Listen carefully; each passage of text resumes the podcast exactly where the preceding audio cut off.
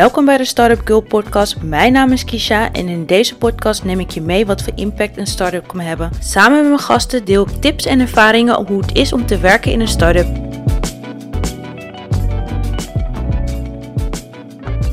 Yes, je luistert naar de eerste aflevering van de Startup Girl Podcast. Super leuk dat je luistert en ik ben echt mega blij dat je er bent. In deze podcast zal ik het hebben over startups vooral. Ik zal verschillende startups gaan interviewen en ik ga ook zelf mijn meningen en ervaringen delen van wat ik heb meegemaakt in een startup. Ik hoop dat je heel veel plezier hebt en dat je ervan geniet. Ja, de eerste aflevering is meer een introductie van mezelf, wie ik ben, waarom ik de Startup Girl Podcast ben begonnen. En ook natuurlijk de vraag aan jullie van als jullie vragen hebben aan bepaalde startups, als je bepaalde startups zou willen horen in mijn podcast, please laat me het weten. Ik neem graag contact met ze op en ik zou ze graag in de uitzending willen hebben.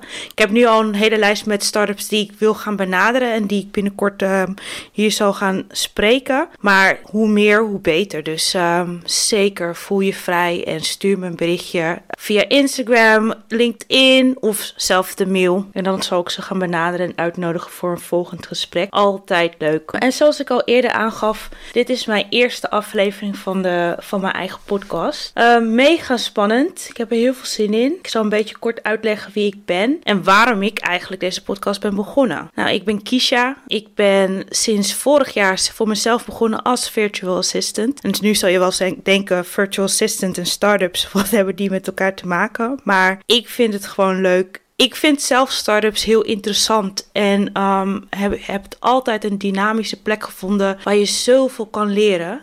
Ik vergelijk namelijk ook startups heel erg met een kind zijn die net naar de basisschool gaat. Heel veel moet leren, heel veel gaat ontdekken, heel snel groeit. Dat vind ik juist mooi om te zien. Hoe je dat in de eerste jaren hebt als je een bedrijf start. En ik heb zelf ook in startups gewerkt. Dus voor mij is het daardoor extra leuk om dit onderwerp aan te kaarten in mijn podcast. Daarnaast ben ik zelf dol op duurzame bedrijven. Dus ik hou me bezig met social enterprises eigenlijk. Iets terugdoen voor de maatschappij. Vind ik een mooi doel. Dus in eerste instantie zou ik ook de startups die ik ga interviewen, zullen dat ook in eerste instantie zijn. Dus vooral de duurzame en het sociale aspect in de startup zal ik gaan benaderen. Maar ik als virtual assistant vind het heel fijn om structuur aan te brengen. En dat is eigenlijk ook de reden waarom ik deze podcast ben begonnen. Want ik wil graag weten van de startups. Hoe hebben zij structuur aangebracht? Welke werkprocessen gebruiken ze? En wat is hun, als ze kijken naar de groei van hun bedrijf, wat hebben ze allemaal meegemaakt? Dus dat is eigenlijk de voornaamste reden waar ik naar ga kijken. Werkprocessen, structuur en op lange termijn financiële processen. Noem maar op. Ik hou me daar zelf als virtual assistant mee bezig. Ik heb eigenlijk altijd een ondersteunende functie gedaan en dat vind ik heel fijn, want het is heel divers. En je kan het vergelijken met de start-up, want die is ook divers. Het is nooit hetzelfde, er is altijd actie. En je moet er natuurlijk wel van houden. Ik ben er dol op. De groei om te zien hoe dingen kunnen veranderen, hoe dingen kunnen verbeteren in een bedrijf. En wat wel handig is om te zeggen is dat je moet als bedrijf zijnde ook willen veranderen. Je moet je kunnen aanpassen. Je moet mee kunnen met een bedrijf. Dus je moet niet blijven hangen in, ja maar vroeger ging het zo. Vorig jaar hebben we het zo meegemaakt. Nee, kijk hoe het nu gaat en kijk hoe je daarin mee kan en wat er anders moet. Dus dat is ook iets wat ik vaak merk bij bedrijven, dat ze dan kijken naar het verleden in plaats van kijken naar hoe gaat het nu, wat kunnen we aanpassen en hoe kunnen we dit verbeteren voor de volgende keer. En dat hangt voor mij samen met structuur aanbrengen. Dat als je de juiste structuur aanbrengt, ja, dan komt het eigenlijk op neer dat je dus makkelijker kan kijken naar de veranderingen die je moet aanpassen in zowel werkprocessen, maar ook bijvoorbeeld in je team, in de groei die je gaat meemaken. Dus blijf niet hangen in dat kleine kind, ik ben net begonnen met school, mentaliteit, maar ga juist naar, ja, je wil naar de middelbare school op een gegeven moment, je wil doorstuderen en daar ligt de focus ook op. Dus op een gegeven moment, als een start-up, word je een skill-up. Dus als je een goede basis wil neerleggen voor je skill-up, moet je dat al doen in je start-up. Ja, dat vind ik een heel belangrijk aspect en dat is eigenlijk ook de voornaamste reden waarom ik deze podcast ben begonnen, want ik merk zelf dat dat niet altijd het geval is. Dat er bedrijven zijn die blijven hangen in de mindset van ja, maar voorheen deden we dit zo. Maar vroeger is het niet meer. Dat is het verleden. We gaan nu kijken naar de toekomst. En vroeger mocht dat dan wel zo zijn, maar ja, dingen veranderen. Dus dat is eigenlijk de voornaamste reden en ja, het leukste voor mij om te gaan ontdekken bij startups van wat kan er anders? Waar kijk je naar? Zelf naar je personeel kan je kijken. Ik zeg niet dat je mensen weg moet doen, maar kijk naar de mensen die je aan hebt genomen. Zijn die flexibel genoeg om met je mee te kunnen groeien in het bedrijf? Dus ja, ik heb er heel veel zin in. En nog een beetje over mijzelf. Ik zei het net al, ik ben Keisha en ik ben virtual assistant vorig jaar begonnen. En eigenlijk is de Startupgirl Podcast ontstaan dankzij mijn coach. Ik had zelf eigenlijk namelijk aangegeven dat ik ondersteuning wil bieden aan solopreneurs die podcasts gaan maken. Want ik weet dat het best wel veel tijd in zit om een podcast te hebben. Zelf afspraken maken met je gasten vergt enigszins wat tijd en geduld. En de juiste planningen naast elkaar houden. Dus voor mij is dat al een soort van een eye-opener van, oh, daar kan ik mijn hulp aanbieden. Ik hou ervan om te ondersteunen, te ontzorgen en eigenlijk werk weg te halen, zodat je kan gewoon richten op, nou ja, de hoofdtaak of de podcast zelf maken. En toen had ik het erover met mijn coach en die zei dan de hele tijd van, oh ja, de Startupgirl Podcast, ja, dan moet je gewoon gaan beginnen. En eigenlijk, Ik heb met haar 3 maanden gezeten en in 3 maanden tijd is dit gaan... Ja, eigenlijk heeft ze een zaadje bij mij geplant, waardoor ik nu zoiets heb van, waarom niet? Waarom start ik niet mijn eigen podcast? Ik wil ook ondersteuning bieden, dus het is ook leuk om zelf te weten hoe je je eigen podcast maakt en hoe dat hele proces gaat. Dus zeker. Dus uiteindelijk is het zo gegroeid dat ik dus nu mijn eigen podcast ben begonnen voor startups, omdat mijn niche ondersteuning voor startups en ondersteuning voor solopreneurs die zelf een podcast gaan starten.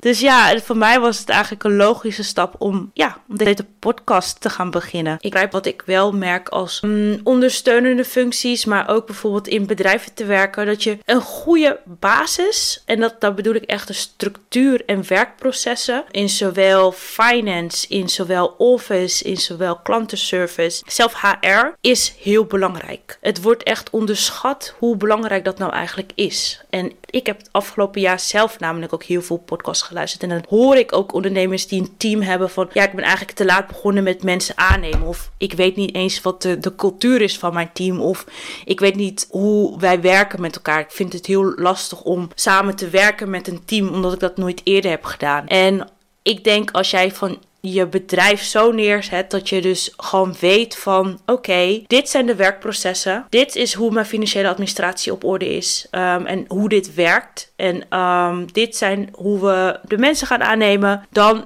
is het al veel duidelijker voor de mensen die je aanneemt hoe dat allemaal werkt in jouw bedrijf. Dus dat is ook gewoon heel fijn voor de personen die in je bedrijf komen. Dat zij niet hoeven uit te vogelen van, wat moeten we doen en hoe werkt dit allemaal? Ik ben ook geen voorstander van bijvoorbeeld office managers die ook nog klantenservice daarnaast doen, ook al bij een klein bedrijf. Klantenservice verdient gewoon veel meer zijn eigen taak. Een persoon die echt met plezier de klantenservice doet. Gewoon omdat je merkt dat je bedrijf, als jij een office manager aanneemt, heeft je bedrijf, dus de medewerkers in je bedrijf hebben aandacht nodig. En je klanten hebben aandacht nodig. En om dat nou te gaan verdelen, dat is echt geen goede combi op deze manier. Dus ik raad aan, neem iemand aan voor de klantenservice en neem iemand desnoods part-time of een freelancer aan voor de office manager. Gewoon puur omdat in de eerste instantie als jij een heel klein bedrijf hebt, heb je natuurlijk niet iemand nodig voor 40 uur in de week om de office te doen. Maar het is wel fijn dat je gewoon iemand hebt die dus bijvoorbeeld je gasten ontvangt. Zorg dat alles loopt zoals het moet lopen. Zorg dat je kantoor op orde is. Eigenlijk ook een beetje structuur aanbrengt. Sommige office managers helpen met de financiële administratie of helpen de HR-afdeling. Als er geen HR-afdeling is, dan ligt dat ook al vaak bij de office managers. Zorgen op alles, op alle vlakken van het kantoor. Dus dat is echt een belangrijk stuk. Want je wil natuurlijk dat je personeel zo fijn mogelijk werkt. En hetzelfde geldt voor klantenservice. Klantenservice, je wil de juiste service verlenen aan je klanten. En dat is niet iets wat je dan halfslachtig door iemand moet laten doen. Je moet het echt iemand laten doen die daar passie voor heeft. Iemand laten doen die daar ook echt, nou ja, mensen voor blij kan maken echt. En kan kijken naar de processen van, oké, hoe kunnen we dit verbeteren? Bijvoorbeeld vaak heb je een klachtenproces. Nou ja, dat moet echt op orde zijn. Wat zijn de klachten die vaak terugkomen? Wat kunnen we hier aan doen? Wat is het proces om de klant weer tevreden te krijgen. Dat is al een heel, één deel van een klantenservice. En vaak is het dat mensen denken van nee, maar we nemen gewoon deze dubbele functie. Of we vragen of ze één persoon beide functies kan voldoen. Ik ben daar geen voorstander van. Ik zeg niet doen. Neem desnoods 2 freelancers aan. Neem desnoods 2 parttimers aan. Kost je een beetje meer geld, maar je investeert natuurlijk ook voor de toekomst. Dus je groeit ergens naartoe. Die persoon die de klantenservice doet, die op een gegeven moment, die weet hoe dat werkt. Die kan nieuwe mensen goed inwerken, alleen maar in het proces van klantenservice. En hetzelfde geldt van je office manager. Ik weet niet hoe groot je wil worden, maar uiteindelijk, ik weet dat er bij corporates, zelfs scale-ups van een groter team, die hebben op een gegeven moment een team van 5 office managers, op zijn minst. Het ligt er natuurlijk aan hoe groot je bedrijf wordt of hoe groot het team gaat worden. Maar ga ervan uit dat er veel gedaan kan worden en moet worden op een kantoor. En uiteindelijk is het ook fijn als iedereen zijn eigen specialisatie heeft. Het mooie daarvan is natuurlijk dat gewoon fijne werkprocessen daarin kan zetten. Je kan een goede structuur samen met het team neerzetten van oké, jij doet dit, jij doet zus. Duidelijkheid creëren binnen je team van bij wie moet ik wezen voor dit. Niet ervan uitgaan dat iedereen alles kan. Wat ik wel vind is dat natuurlijk de basis, zoals de contactgegevens van wie moet ik hebben voor dit, als je dat wil weten, of waar kan ik dingen bestellen voor kantoor. Dat zijn wel echt basisdingen die iedereen in het team moet hebben. Maar iedereen heeft natuurlijk ook zijn krachten. Bijvoorbeeld als jij geen HR-team hebt en je hebt alleen maar office managers, dan is het ook fijn dat er iemand verantwoordelijk is voor de onboarding, offboarding. Ik zeg niet dat ze de HR-taken over moet nemen, maar kan wel administratie HR-taken overnemen. Dus bijvoorbeeld zorgen dat contracten op tijd uitgaan. Zorgen dat de persoon die aan wordt genomen fijn welkom heeft. Zelfs als mensen weggaan wil je ook dat ze niet boos weggaan. Het ligt natuurlijk aan de situaties, maar je wil niet dat ze slecht over je praten als ze zijn weggegaan. Dus dat zijn allemaal dingen waar je rekening mee kan houden. En zelf als jij bijvoorbeeld een cultuur opbouwt in je bedrijf, dan wil je natuurlijk dingen aanbieden. Bijvoorbeeld misschien voor je medewerkers. Daar kan natuurlijk een van de office managers rekening mee houden. Dus er ligt altijd genoeg werk en genoeg administratie ook, wat vaak overheen wordt gekeken. En dat is zonde, want je kan dat juist heel goed oppakken, zodat het gewoon zo fijn is om in een bedrijf te werken waar dat allemaal goed geregeld is. Dat mensen niet overal achteraan hoeven te gaan, dat het allemaal gewoon fijn is. En gaandeweg zal dat veranderen, want je bedrijf gaat veranderen. Op een gegeven moment word je een scale-up. Ja, het is wel, wat ik vind, is wel dat het belangrijk is om kijken naar een goede basis voor je bedrijf. Want je gaat uiteindelijk groeien. Je gaat steeds meer mensen aannemen. Dus een basis en een structuur. Dus dat bedoel ik, vooral met de basis bedoel ik echt een goede structuur. Goede werkprocessen is heel belangrijk. En daar ben ik echt van mening dat gewoon toegepast moet worden. En dat wordt nu vooral door jonge start-ups vergeten. En dat vind ik zonde. Dus ik zal in gesprek gaan met verschillende start-ups en vragen van hoe gaat het bij jou? Hoe hebben jullie dit aangebracht? Hebben jullie het überhaupt? Dat is dan mijn vraag. Maar het fijne ervan is gewoon, jij kan er natuurlijk ook van leren als jij denkt van ik wil een eigen bedrijf starten. Het is niet alleen maar voor start-ups, maar ook gewoon voor het eigen bedrijf starten. Waar kan je allemaal rekening mee houden? Als jij een team gaat bouwen, dat het belangrijk is dat je niet al je werkprocessen en hoe jij werkt in je hoofd hebt, maar juist dat je dit ook opschrijft. Noteer dit. Zet dit op papier. Want anders weet niemand hoe jij werkt. Weet niemand hoe jouw bedrijf in elkaar zit. Weet niemand hoe jouw werkprocessen gedaan worden. Want alles zit in jouw hoofd. En als jij pas gaat beginnen, als jij iemand wil aannemen, is het eigenlijk al te laat. Dus begin dit van tevoren. En wat ik wel heb bij start-ups, naast dat ik deze hele duidelijke mening heb over van dat ze dit soms te laat doen of soms helemaal niet belangrijk vinden, wat ik heel zonde vind, is natuurlijk dat het gewoon heel fijn is dat bij een start-up dat je snel gaat. Je groeit snel. Je doet dingen snel.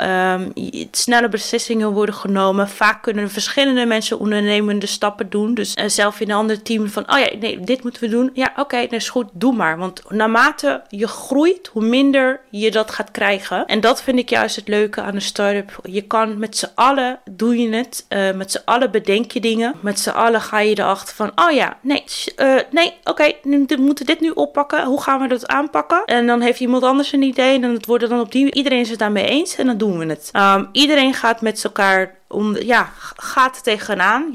Jullie staan allemaal één richting op. Dus dat is het fijne. Gelijk al dat ik gepassioneerd ben over startups en een duidelijke mening heb hierover. Maar ik zal nog even iets korts vertellen over hoe deze startup is opgebouwd. Ik ga 2 keer in de maand namelijk een startup uitbrengen. Startup podcast uitbrengen. Nou, waar mijn hart vol van is, startups dus blijkbaar. Ik ga 2 keer in de maand een podcast uitbrengen. En eentje zal een solo aflevering zijn van mij, waar ik mijn mening deel over verschillende onderwerpen. Ik zal graag willen weten wat jullie zouden willen horen over mijn mening. Of geïnspireerd willen raken over verschillende startups. En daarnaast zal ik eentje hebben over een interview met een startup. Dus ik heb een aantal duurzame startups met wie ik binnenkort een gesprek heb. Heel leuk, heel veel zin in. Ook heel spannend, want het is de eerste keer dat ik iemand ga interviewen. Die ga ik allemaal vragen stellen. En als jullie een vraag hebben, vooral laat me dit weten, want dat zou ik heel, heel leuk vinden om te horen. En tot de volgende keer, dan heb ik een interview. Ik hoop dat je hebt genoten van deze aflevering. Mocht je nog vragen hebben voor mij of voor de start-up, laat me het weten via Instagram.